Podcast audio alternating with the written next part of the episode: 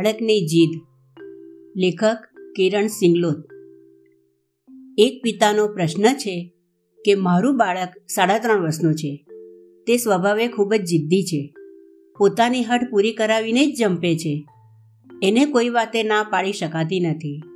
જો એની જીદ પૂરી કરવામાં ન આવે કે કોઈ વાત માટે એને ના પાડવામાં આવે તો એ તોફાને ચડી જાય છે કે રિસાઈ જાય છે.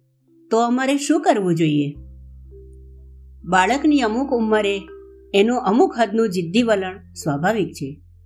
લગભગ દોઢ વર્ષની ઉંમર પછી એના વર્તનમાં જિદ્દીપણાના અંશો દાખલ થતા હોય છે. આ એના વિકાસની પ્રક્રિયા સાથે સંબંધ ધરાવે છે.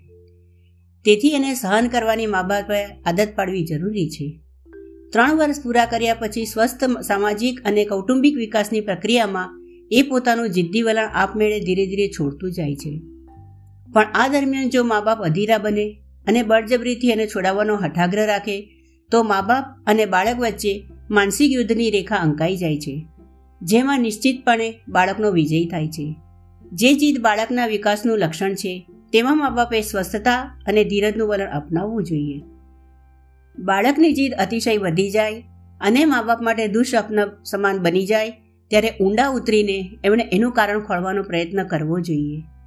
બાળકને મા બાપના ઈચ્છિત પ્રેમ અને ધ્યાન ન મળે ત્યારે એ જિદ્દી બની શકે છે. કુટુંબ જીવનમાં વિસંવાદ હોય, ઝઘડા હોય, એના મનમાં કોઈ મૂંઝવણ ચાલતી હોય, એની સ્કૂલમાં એને કોઈ પ્રોબ્લેમ સતાવતો હોય કે એના જીવનમાં નાના ભાઈ કે બહેનનું આગમન થયું હોય, જેના લીધે એના અધિકારો અને સવલતોમાં ભાગ પડવાના સંજોગો ઊભા થયા હોય, ત્યારે બાળક જિદ્દી બની શકે છે. આવા સંજોગોમાં જિદ્દી વર્તન દ્વારા એ પોતાના મનની મૂંઝવણ વ્યક્ત કરતું હોય છે. એનીમાં મૂંઝવણનો મનોવૈજ્ઞાનિક ઉકેલ કાઢવો જોઈએ. બાળક જીદે ચડે ત્યારે એની સાથે વાદે ચઢવાનું નકામું છે. એને બદલે એને એક રૂમમાં એકલું છોડીને નીકળી જવું જોઈએ. એ વખતે આપણે ગુસ્સે થઈએ, આપણો પિત્તો ગુમાવીએ ઘાંટા પાડવા લાગીએ કે આપણી અકળામણ વ્યક્ત કરી કાઢીએ તો તેમાં જીત બાળકની જ થાય છે. અને એની આગળ આપણી આ સત્તા નબળી પડી જાય છે. બાળકની જીત સાથે પનારો પાડતી વખતે એ જીત સી બાબતમાં છે એ નક્કી કરી લેવું. આપણા માટે જરૂરી છે. એની કઈ જીત પૂરી કરવા જેવી છે અને કઈ નહીં, એની આપણી પાસે સ્પષ્ટતા હોવી જોઈએ. દાખલા તરીકે, એ સ્કૂલે નથી જવું, એવી જીદે ભરાય, તો આપણે દ્રઢ વલણ લેવું જોઈએ. પણ, અમુક જ કપડાં પહેરવાની જીદ કરે, તો આવી નાની બાબતને મા બાપ અને સંતાન વચ્ચેના ઘર્ષણનો મુદ્દો બનાવવામાં શાણપણ નથી.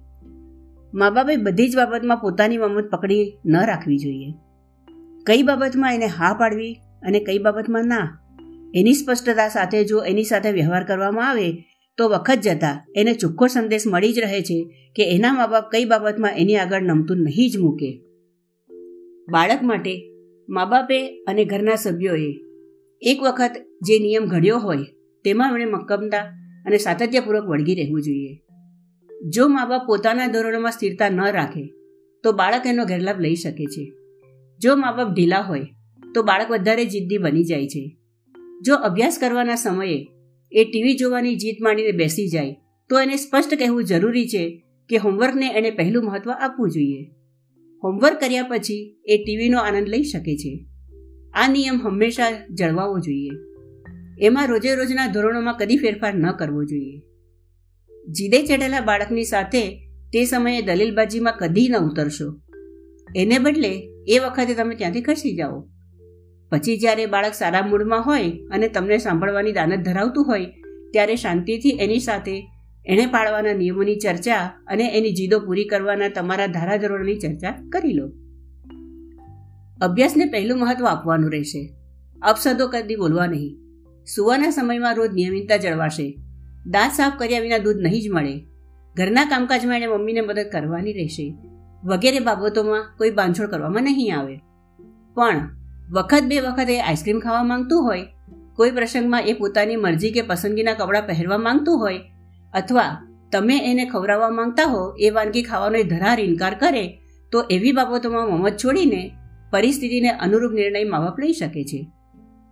જો એની જીદ માઝા મૂકે, તેવી હોય અને વર્તન અણછાતું જણાય, તો એને પાઠ ભણાવવો પણ જરૂરી બને છે. એને તમે એકલું છોડીને ત્યાંથી ખસી જાઓ. એને ટીવીના એના મનગમતા કાર્યક્રમથી વંચિત રાખો. એને એનો મનપસંદ આઈસ્ક્રીમ એક અઠવાડિયા સુધી ન લઈ આપો. જેનાથી એની શાન ઠેકાણે આવવાનો તમને ભરોસો હોય, એવું કોઈ એક પરિણામ એને ભોગવવા દો. બાળકે પાળવાના નિયમો બાબતમાં અને અઘટિત વર્તન કરવામાં આવે, તો એને ભોગવવાની સજા બાબતમાં મા બાપે મક્કમ રહેવું ખૂબ જ જરૂરી છે. આમાં ચર્ચાને કોઈ અવકાશ નહીં રહે. એનો એને સ્પષ્ટ ખ્યાલ આપવો જોઈએ. અભ્યાસ પૂરો કર્યા વિના કોઈ પણ સંજોગોમાં રમવાની છૂટ નહીં જ મળે, એનો એને અંદાજ આપી દેવો જોઈએ. એમાં કોઈ જીત કે વાદને સ્થાન નહીં જ રહે. છેલ્લી વાત. દરેક મા બાપે એક વાત ધ્યાનમાં રાખવી જરૂરી છે કે તમે તમારા બાળકને બદલી શકવાના નથી. માત્ર એની સાથે પનારો પાડવાની તમારી રીતભાત કે એની સાથેના તમારા વલણમાં જ પ્રયોગાત્મક ફેરફાર કરીને તમે એના માઠા વર્તન પર વિજય મેળવી શકો છો. અસ્તુ.